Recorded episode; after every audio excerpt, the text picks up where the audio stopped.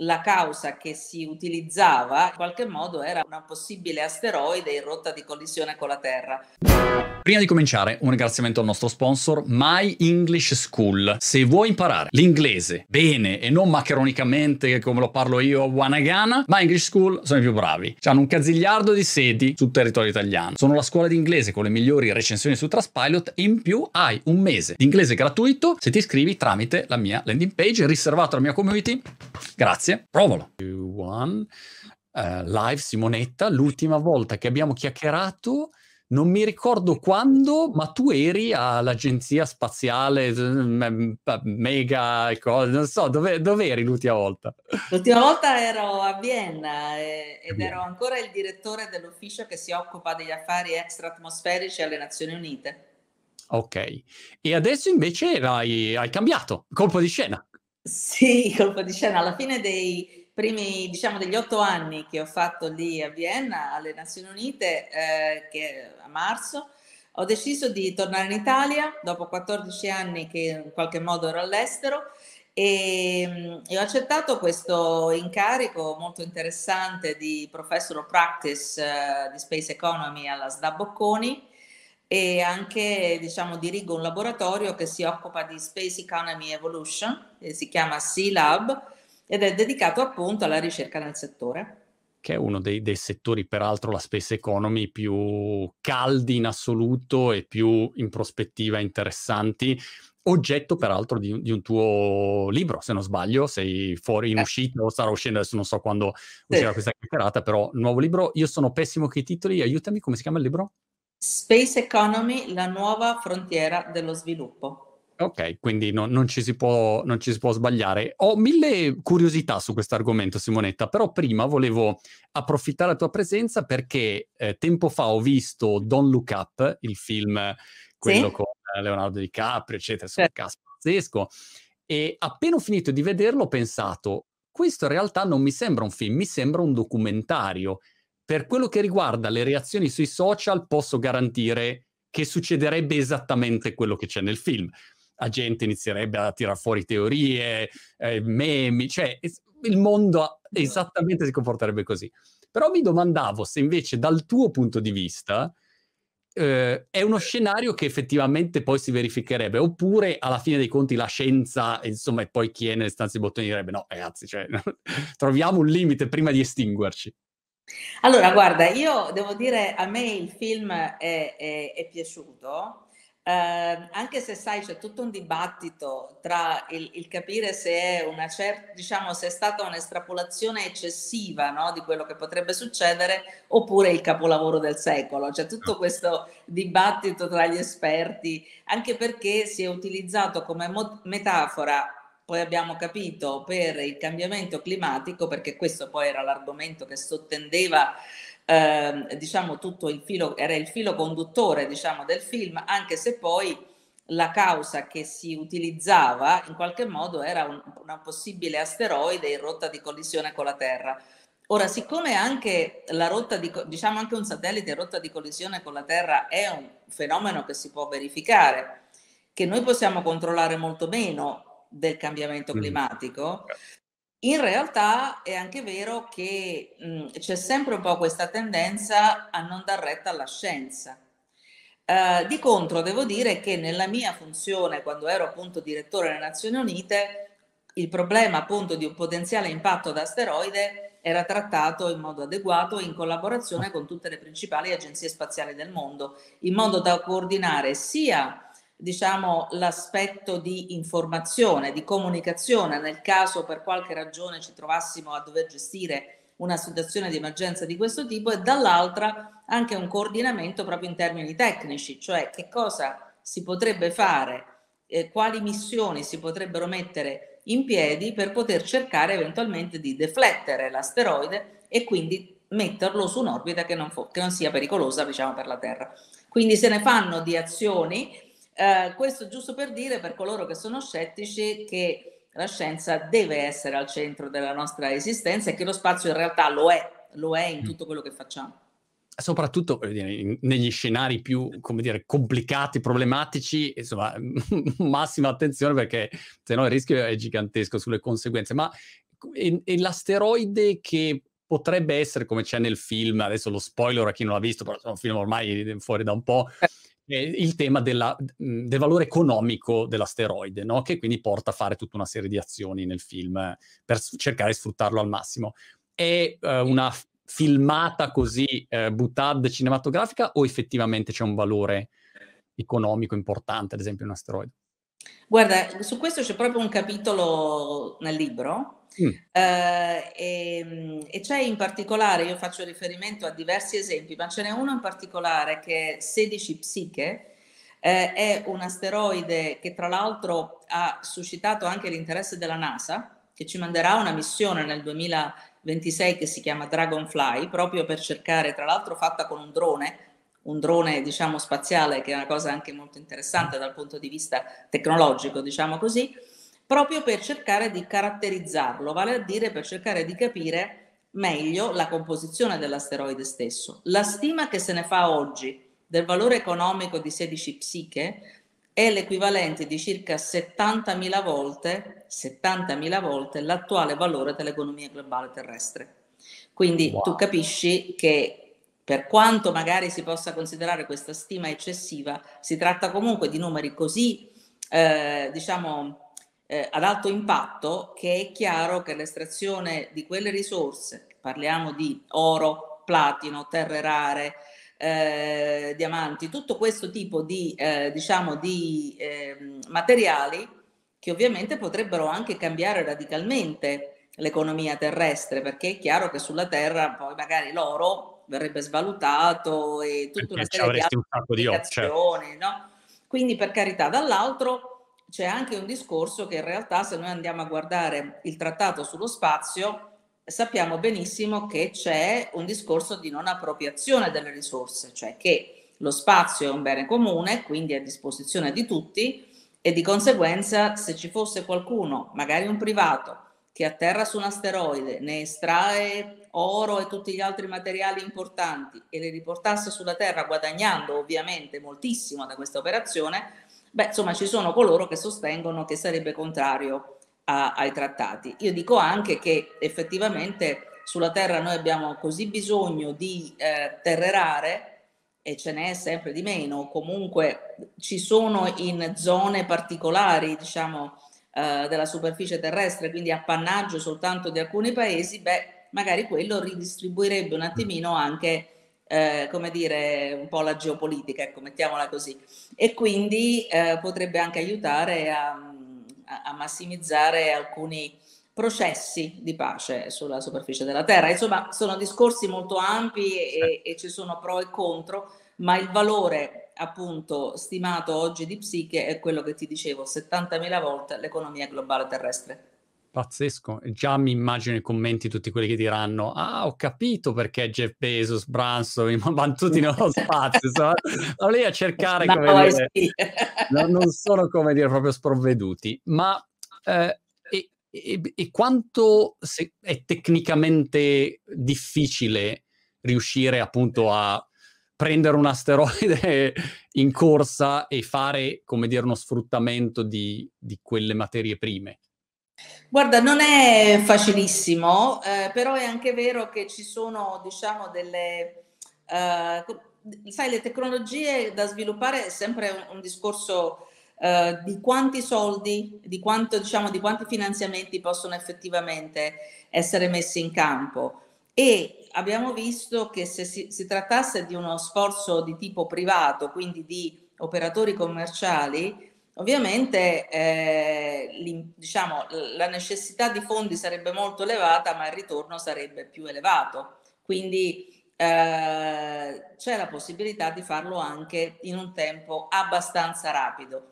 Ora, eh, lo sfruttamento di un asteroide, come noi l'abbiamo adesso sì, un po' trattato dal punto di vista di quello che è il ritorno sulla Terra, però tieni conto che c'è anche eh, tutto un settore che è più legato ai voli interplanetari. Vale a dire, c'è sempre di più l'idea che si potrebbero costituire, costruire delle basi in varie diciamo, località del sistema solare in modo tale da non dover portare ogni volta tutto quello di, di cui abbiamo bisogno dalla Terra e di conseguenza, per esempio, l'estrazione di questi minerali necessari a fare tutta una serie di operazioni e magari anche a produrre il carburante che serve per poter fare le varie tappe, ci porta a un'altra branca della space economy, cioè di tutte quelle attività che fatte nello spazio servono per mantenere attività spaziali, non ritornano diciamo sulla Terra in termini di benefici. Quindi la space economy, e qui anche questo ne parlo nel libro, eh, è divisa in due grosse categorie, se la vogliamo un po' così sistematizzare da un lato le attività nello spazio per lo spazio e dall'altro le attività nello spazio per la Terra. Interessantissimo. Io sono negato, Simonetta, in praticamente il 99% delle attività umane e in particolare ehm, qualsiasi cosa riguardi, non so, il fai da te. Quindi puoi immaginarti che io, ingegnere nella mia vita, non, non, mai nella vita potrei esserlo. E quando sento space economy, immediatamente penso, beh, come se uno ti dice internet, immediatamente dice, eh, però devi essere un programmatore, no? Ti viene in mente un mestiere tecnico. Quali sono invece i mestieri che oggi sono possibili o le carriere possibili o i mestieri futuri che ci saranno secondo te, attuali futuri? Eh, che, che fotografia faresti in questo momento di questo settore? Allora, guarda, il, il, concetto di space economy, eh, se ci basiamo sulla definizione più, diciamo, diffusa, che è quella appunto del, dell'Ocse, è che in realtà la space economy è l'insieme del settore spaziale, quello propriamente detto, quindi dove hai bisogno di ingegneri, scienziati, no? coloro che appunto costruiscono il satellite, analizzano i dati, eccetera, eh, più tutto l'indotto, vale a dire tutti quei settori nei quali si utilizza il dato, l'infrastruttura spaziale per migliorare la qualità della vita sulla Terra. Agricoltura, cambiamento climatico, gestione dei disastri, eh, educazione, ehm, che ti posso dire, il catasto urbano, eh, anche prendere i soldi al bancomat adesso mm. è legato, diciamo, al, a, a, costellazioni satellitari. Il fatto di utilizzare eh sì, perché le transazioni finanziarie vengono appunto gestite in modo puntuale eh, attraverso gli, degli orologi atomici e quindi, sai, c'è tutta la costellazione dei cosiddetti GNSS, Global Navigation Satellite Systems, che ti danno eh, geolocalizzazione di precisione e navigazione di precisione. E ci sono al momento quattro grosse costellazioni, che sono il GPS, quello che tutti in qualche modo conosciamo americano, il Galileo europeo, il Beidou cinese e il GLONASS russo. E ci sono delle attività anche che portano a combinare, a rendere interoperabili queste costellazioni in modo tale che noi possiamo in qualche modo, eh, come dire, eh, aumentare la precisione di questi, eh, di questi oggetti, di, diciamo di questa, di, di questa localizzazione. Questo fa sì che noi veramente ci sono tantissime cose che si possono fare sempre meglio con, con i satelliti e in qualche modo l'economia spaziale è un po', se vuoi, l'asse portante dell'economia del futuro. Quindi perché? Perché da un lato c'è l'aspetto spaziale. Tu immagina delle stazioni spaziali private in orbita bassa, dove puoi andare per esempio a lavorare, puoi andare a produrre, ma puoi anche fare dell'entertainment oppure, perché no, andarci in vacanza. Quindi mm. si aprono tutta una serie di mercati e per fare questo avrai bisogno di astronauti, eh, professionisti in qualche modo, che svolgano tutta una serie di funzioni su queste stazioni spaziali private. Ma eh, se andiamo sulla Luna ci sarà bisogno di avere anche psicologi, biologi, medici, ne avevamo già bisogno, diciamo, per la Stazione Spaziale Internazionale, sarà obbligatorio poterlo fare, diciamo così, eh, sulla Luna. Ma se tu guardi a terra, eh, diciamo, gli agricoltori dovranno sempre di più avvicinarsi a, a queste tematiche. Eh, quando si parla anche di salute, ci sarà sempre più bisogno dell'utilizzo, spa- diciamo, del dato spaziale per migliorare una serie di, di, funzioni, pensa solo alla telechirurgia, alla telemedicina, cioè la possibilità di fare operazioni chirurgiche guidate da lontano attraverso i canali satellitari che ti danno maggiore precisione con dei robot pensati apposta per fare queste operazioni. Questo ovviamente è derivato dallo spazio, perché se tu hai per esempio un gruppo di astronauti sulla Luna per un, certo, per un periodo prolungato che stanno magari andando verso Marte, e, su, e c'è qualche problema, bisogna fare una operazione chirurgica, beh, c'è bisogno di fare eh, chirurgia in, in, telerobotica. Ecco, sono tutti esempi, io potrei continuare 24 no, ore, non lo faccio, ehm, e alcuni di questi esempi sono anche riportati nel libro. Di che tempi parliamo? Perché questo scenario si verifichi? Considera, io ho, 50, ho fatto 50 anni quest'anno, cioè è una cosa che io vedrò oppure sono già andato e non la vedo, la vedo nei miei figli? Io purtroppo ne ho fatti 63, spero di, poter, di, poterlo vedere. Um, certamente c'è un'accelerazione, c'è, c'è un'accelerazione su, su, molte cose, anche dal punto di vista dei privati che stanno lavorando sempre di più nel settore. Uh, sono, c'è proprio un'evoluzione anche di pensiero su come affrontare certe problematiche. Basta guardare per esempio quello che è successo con Elon Musk e con, eh, e con SpaceX, cioè all'inizio effettivamente eh, si trattava di supportare no, fondi, diciamo, l'approccio pubblico dei programmi pubblici con, eh, per esempio, la possibilità di aiutare la NASA a portare astronauti a bordo della Stazione Spaziale Internazionale, lanciare satelliti ad un, ad un costo sempre più basso, in modo in qualche modo anche di aprire una sorta di democratizzazione dello spazio stesso. E, e in effetti eh, c'è stata, diciamo, una eh, una opinione comune sull'obiettivo che si andava a raggiungere tra SpaceX, quindi tra Elon Musk e, e la NASA. Eh, dopodiché lui ha pensato che in effetti la cosa migliore da fare sarebbe stata di avere eh, la specie umana che si espande nel sistema solare, che quindi diventa multiplanetaria e quindi ha cominciato a sviluppare Starship, che è appunto una grossa astronave che dovrebbe portare ogni volta circa 100 individui eh, sulla Luna o su Marte. Da quel punto, quindi un suo obiettivo, eh, in qualche modo autonomo, che la NASA poi sta sfruttando perché gli ha appunto dato per esempio un contratto per poter utilizzare Starship ehm, oh. sulla Luna. Quindi c'è, un, c'è stato un passaggio ulteriore, no? quindi non più seguire quelle che sono le indicazioni strategiche dell'Agenzia eh, Spaziale Nazionale, insomma la NASA, ma proprio avanzare, anticipare alcuni obiettivi e questo è molto interessante dal mio punto di vista. E, e come tempi? 10 come anni, tempi, 50 anni? Guarda, come tempi io ho visto la struttura che dovrebbe portare Starship al Kennedy due settimane fa no. salire vertiginosamente, quindi in linea di principio se tutto va bene tra qualche anno Starship sarà funzionante.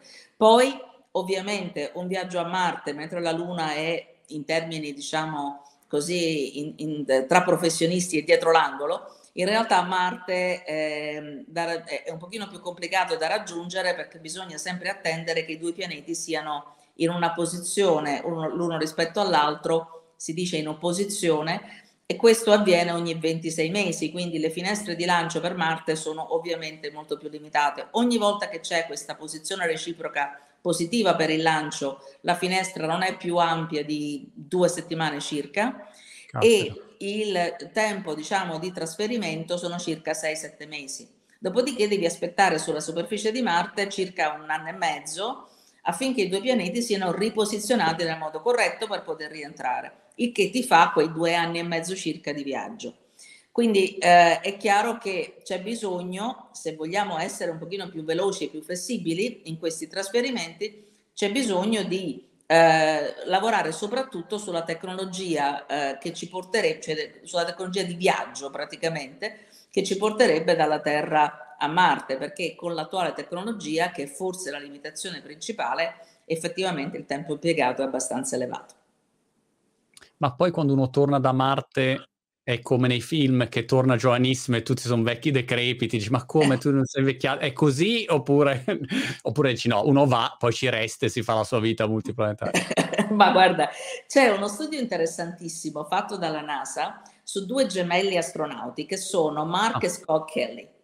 Um, Scott Kelly è, è, è interessante perché sono due gemelli omozigoti e tutte e due astronauti della NASA e Scott è stato un anno sulla Stazione Spaziale Internazionale, è diventato appunto famoso perché hanno fatto questo esperimento di un anno eh, per anche verificare da un lato la sua adattabilità a un periodo prolungato, di solito gli astronauti stanno, rimangono sulla Stazione Spaziale per sei mesi circa, Uh, più o meno, diciamo. In questo caso, uh, volutamente si è fatta una missione di un anno per riuscire a studiare alcuni elementi anche della fisiologia, diciamo, del corpo umano che non si possono studiare in un periodo più corto di sei mesi. E il, um, il fratello che um, eh, è rimasto appunto sulla, sulla, sulla Terra e hanno praticamente eseguito delle analisi ehm, quindi dei test sia del sangue e altre, diciamo, altri test in parallelo contemporaneamente a tutti e due gli astronauti. Per scoprire che in realtà, in effetti, Scott quando è rientrato era leggermente più giovane, ma poi questo effetto si è andato diradando, diciamo così, nel tempo, anche abbastanza rapidamente, e quindi ha recuperato in, in poco tempo eh, e si sono riappaiati, diciamo così. E questo è uno di quei temi su cui si sta studiando molto per capire eh, qual è il meccanismo che poi ha portato Scott, eh, appunto colui che era stato in, uh, in, orbita rispetto a Mark che era rimasto sulla Terra, come mai c'è stato questo effettivamente non ringiovanimento ma meno invecchiamento e poi si sono riallineati eh, così rapidamente? È interessante anche capire come per esempio un essere umano che magari nasce in microgravità come poi si comporta se dovesse a un certo punto rientrare sulla Terra. Cioè immagina una stazione spaziale dove appunto ci sono eh, persone che lavorano e vivono su un tempo per un tempo prolungato, dei bambini che nascono in microgravità, che cosa succede quando poi li porti sulla Terra, non essendo mai stati abituati yeah. alla forza di gravità terrestre.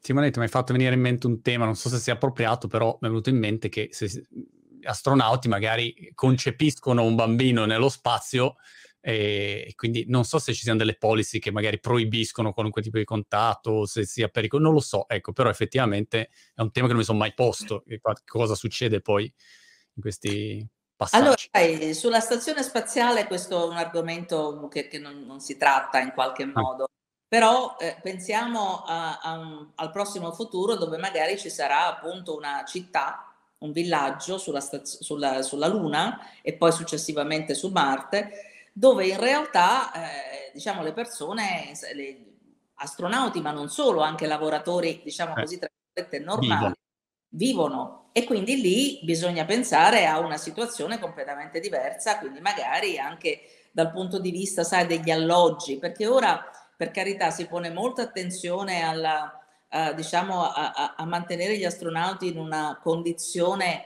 anche se vuoi uh, psicologica no, la migliore possibile. Quindi per esempio sulla Stazione Spaziale Internazionale è stata costruita e montata questa cupola che consente agli astronauti di vedere la Terra, perché se, altrimenti ah. sono sempre confinati, chiusi e abbastanza, no? Invece magari vedere la Terra gli dà questo senso anche ancora di appartenenza, cosa che chiaramente se fai sulla, sulla Luna ci saranno magari delle possibilità di guardare fuori, eccetera. Rimane però il fatto che se stai sulla Luna per un periodo prolungato, anche per esempio gli arredamenti interni, eh, la, la, possibilità di socializzare con dei, eh, anche degli spazi dove poter incontrare le persone, eccetera, beh, insomma, tutto questo andrà visto per, in, in, un modo forse più, con più attenzione perché il periodo di permanenza è più prolungato. Più lungo.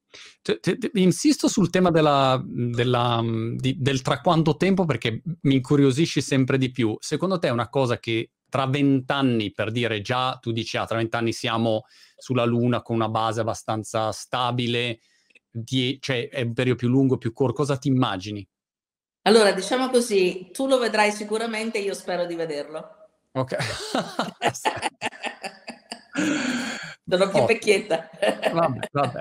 Ok, quindi insomma un orizzonte vicino. Una domanda mh, che mi ha fatto venire in mente anche questa. Ci sono un sacco di opportunità nella space economy, chiaramente, e da quello che dici, tanti settori e qualunque tipo di mestiere. Già questo, come dire, designer spaziale, tra virgolette, e, e penso a tutti quelli che possono essere i lavori, una marea. Da dove inizia uno? Cioè, eh, se tu lavori, non lo so, nel mondo tech, ci sono dei posti dove vai, hai gli acceleratori, gli incubatori, eh, le scuole, hai le altre startup dove vai a lavorare, cioè hai proprio un ecosistema dove vai. Nella space economy da dove cominci? Eh, da, dov'è che è il punto d'ingresso? Guarda, io da tempo eh, in qualche modo cerco di far passare un concetto che noi siamo una space society, vale a dire una società che sempre di più si basa sullo spazio, anche se magari la maggior parte di noi non lo sa. Ripeto, eh, ripeto sempre più o meno lo stesso, se vuoi, è un mantra. Uh, la mattina uh, magari ci svegliamo e, e vogliamo sapere, e nei, dobbiamo magari andare in viaggio da qualche parte e che cosa facciamo? Controlliamo i vari siti oppure magari sulle nostre app, sul, sul nostro smartphone, sarà il, l, l, quali saranno le condizioni meteorologiche in un certo luogo da qui a una settimana, perché magari dobbiamo giustamente portare gli abiti che siano adeguati.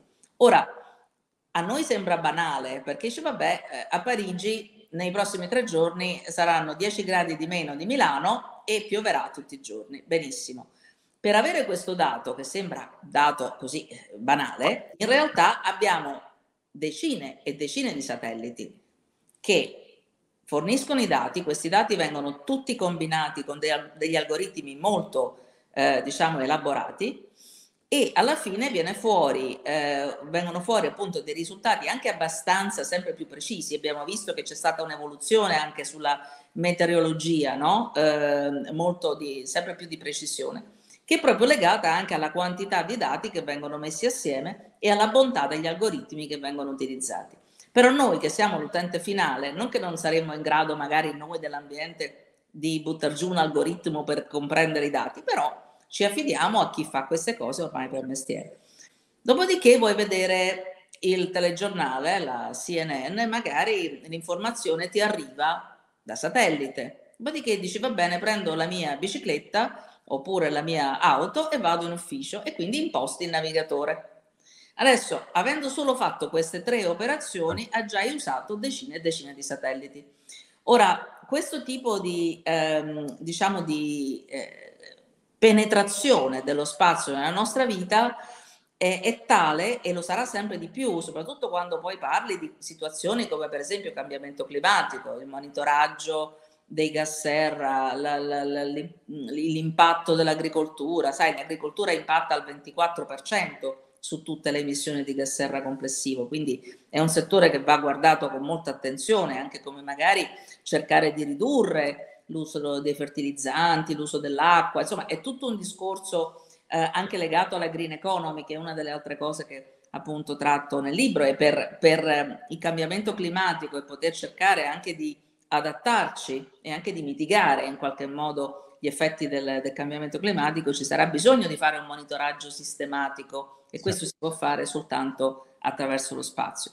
Quindi in realtà io credo che noi siamo già una società spaziale, uh, magari non è ancora comunicato così bene a tutti e quindi è anche opportuno no? cercare di aumentare la consapevolezza dell'importanza dello spazio perché in realtà se tu lo guardi bene può essere utile anche per esempio per ridurre la povertà, per eh, monitorare le migrazioni, eh, per gestire la biodiversità. Ci sono veramente eh, tutti i settori a cui tu puoi pensare effettivamente sono collegate, collegati allo spazio. Quindi, dici, scusami, Simone, quando dici ridurre la povertà, in base al discorso che facciamo prima, delle risorse, ad esempio, mh, mm, che, che, si possono prendere da, dallo spazio, cose del genere? Mm, no, si può g- sicuramente gestire al meglio, per esempio, il suolo per l'agricoltura, eh, perché da, da, da, da satellite tu puoi fare una valutazione della qualità del suolo, puoi decidere la quantità di acqua in funzione appunto della composizione del suolo, puoi addirittura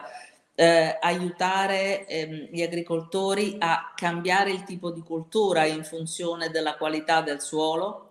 Puoi, ehm, per esempio, derivare dallo spazio delle tecniche di agricoltura verticale e idroponica che ti riducono anche le emissioni perché sono comunque attività a chilometro zero o vicino allo zero e, ehm, e poi anche monitorare che cosa succede per esempio in una zona eh, diciamo sottosviluppata tu puoi andare a verificare che ne so qual è la situazione anche dal punto di vista per esempio della vegetazione se effettivamente eh, che ne so in alcuni paesi sperduti dell'Africa hanno acqua, hanno delle riserve acquifere, hanno eh, la possibilità magari di coltivare, quindi se gli aiuti che possono essere mandati effettivamente poi possono essere effettivamente utilizzati, perché anche questo è tutto un altro argomento che richiederebbe appunto mh, uh, ben altre discussioni, eccetera. Così come tu puoi aiutare, per esempio, sai,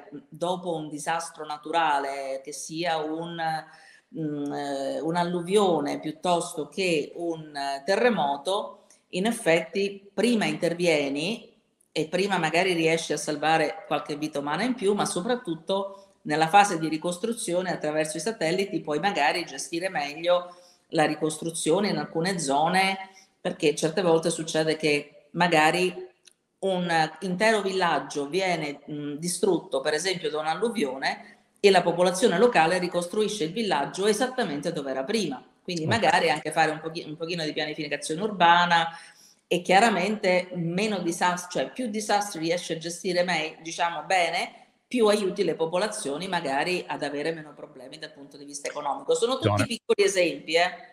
No, beh, importanti però. Forse, Simonetta, una riflessione che si potrebbe fare è che se tu parli con qualcuno di spazio viene percepito così lontano, io lo vedo quando si parla del solito Elon Musk. E hai quelli che lo odiano, quelli che lo amano, come sempre succede, ma la cosa ricorrente che vedo nelle critiche è ma perché questo si occupa dello spazio al posto di risolvere i problemi che ci sono sulla Terra? No? Lo spazio è visto proprio come qualcosa che è là al di fuori, non c'entra niente con noi e quindi vai lì a giocare, ma stai qua, vai a lavorare a Barbun, no? È un po' quell'approccio lì eh, che dici, ma forse è da vedere tutto insieme, no? Cioè, perché dobbiamo avere questa visione separata? E, e, probabilmente è una mancanza di cultura, insomma, la gente don't look up, ecco, no? probabilmente c'è questa anche a scuola, no? è un qualche cosa che magari è visto così, solamente gli astrofisici se ne occupano lì, gli, gli astronauti e basta, ecco, e, e, invece come dici tu è proprio, c'è un impatto totale su tutto. Sì, e sai, anche io, io dico sempre che magari è anche colpa nostra, cioè degli esperti del settore, che non comunichiamo a sufficienza l'importanza del, anche delle, degli impatti, dei benefici che lo spazio portano nella vita di tutti i giorni. Ehm, e, e, questo però è appunto qualcosa che secondo me va, sempre, va fatto sempre di più, che forse è anche una delle ragioni per la quale poi ho deciso di, di, di scrivere questo libro. Spero di contribuire nel mio piccolo a, così, ad informare un po' tutti del fatto che quelli che vorranno essere, diciamo che vorranno leggere, che effettivamente eh, lo spazio è importante, ma veramente è, è, utile sia per noi che viviamo in un paese, diciamo così, del G7, quindi sviluppato dal punto di vista industriale, ma soprattutto in quei paesi emergenti in via di sviluppo che possono beneficiare moltissimo di queste, di queste attività. Io vorrei fare due esempi che, che esulano un pochino un po' dal ritorno economico, ma che sono molto interessanti. Uno è che per esempio con delle immagini satellitari ad alta risoluzione alcuni anni fa è stata scoperta una rete di schiavismo in Indonesia dove praticamente questi eh, pescatori eh, ricevevano quello che sembrava un regolare contratto, quindi si imbarcavano su questi su questi pescherecci venivano portati a largo e mai riportati indietro. C'è stata gente che ha vissuto su queste barche in forma, diciamo, sotto forma di schiavismo per circa vent'anni. Eh, e che cosa succedeva praticamente? Questi pescatori pescavano il pesce, che è poi quello che arriva sulle nostre, sulle nostre tavole, poi arrivava praticamente una grossa, un'altra grossa imbarcazione, il, il pesce veniva trasferito l'imbarcazione tornava in porto e costoro rimanevano eh, praticamente in mare aperto. E ehm, grazie a una reporter americana che voleva capirne di più, ha contattato una società che lavora nel settore e che fornisce immagini ad altissima risoluzione e sono riusciti a scoprire, praticamente quindi a fotografare eh, quello che succedeva e poi attraverso appunto la polizia locale e l'interessamento di altre istituzioni si è sventato questo, questo diciamo, obbrobrio eh, nei, nostri ah, tempi. Incredibile. Eh, ecco, questo è un esempio eh, di come in realtà lo spazio certe volte viene utilizzato per cose che tu nemmeno, nemmeno pensi. C'è un altro, un altro esempio che io faccio sempre, eh, con il cambiamento climatico si sta alzando il livello del mare, questo ormai è, è, ovvio. E ci sono dei paesi, soprattutto le isole nel Pacifico, quelle che per noi sono queste isole bellissime con delle spiagge stupende dove la gente no, spera di andare una volta in vacanza, tipo Figi, beh, hanno dei problemi grossissimi eh, perché innalzandosi il mare avevano tutti i villaggi, molti dei villaggi diciamo sulla costa, tutte le persone che abitano in quei villaggi debbono essere riposizionate all'interno dell'isola. Ma la stima, se la stima che abbiamo, diciamo, dell'innalzamento del livello del mare è corretta, nel giro di pochi anni dovranno spostarli su un altro, in un altro stato, probabilmente in Nuova Zelanda. Quindi tu immagina l'impatto di essere nato come cittadino di un paese e per il fatto che la tua terra viene sommersa, scusami, viene sommersa da, dalla, dall'acqua, eh, beh, devi, devi cambiare nazionalità, sei sradicato e quindi ecco lo spazio magari può aiutare a monitorare il livello del mare, può aiutare a trovare diciamo una, eh, una, posizione, una posizione migliore per rilocare questi, questi, questi paesi, questi villaggi e sperare quindi di salvare l'identità di questi, di questi cittadini. Ecco, sono piccoli esempi, se vuoi, ripeto, ne potrei fare eh, ce n'è una lunga lista, ma, ma, sono piccoli esempi per, per, dire quanto lo spazio è importante per noi. Che Perché... livello di risoluzione ha? Mi hai fatto acceso la lampadina, una foto allo spazio oggi. Cioè, se uno viene qua e dice fotografiamo Monti a Brighton mentre gioca a tennis, che, per che livello di risoluzione ha? Eh, per usi pacifici arrivi a 15 centimetri. Wow. Il che vuol dire che per usi militari poi scendi, sicuramente scendi al di sotto cioè mi vedi perfetto, insomma, vedi proprio il mio gesto atletico nella sua, nella sì. sua bellezza. Ed è così che poi appunto puoi, puoi scoprire cose come appunto combattere la schiavitù come, come è successo. Caspita. Ultima eh, curiosità, parlerei per, per, decenni con te Simonetta, ma poi ti lascio andare. L'Italia com'è messa in questo mondo space economicoso? Guarda, l'Italia è, è messa molto bene da sempre. Eh, mi ripeto, ma eh, sappiamo che l'Italia è stato il terzo paese al mondo ad avere un satellite in orbita nel 64, dopo all'epoca eh, Unione Sovietica e Stati Uniti, e, e, ha mantenuto questa competenza praticamente in tutti i settori. Eh, c'è anche un forte impulso che sta avvenendo adesso dal PNRR, e anche nella direzione di una costellazione di eh, osservazione, diciamo di Earth Observation, di osservazione della Terra che si chiama Iride, sarà appunto una costellazione nazionale, più tutta una serie di altre attività eh, interessanti e eh, un tentativo di posizionarsi sempre meglio anche a livello europeo, quindi con un eh, tentativo di consolidamento all'interno dell'Agenzia Spaziale Europea. Detto tutto questo, eh, io credo che questo è un momento molto importante per l'Italia. Eh, le competenze ci sono, i cervelli ci sono, ehm, diciamo l'interesse politico e quindi i finanziamenti ci sono.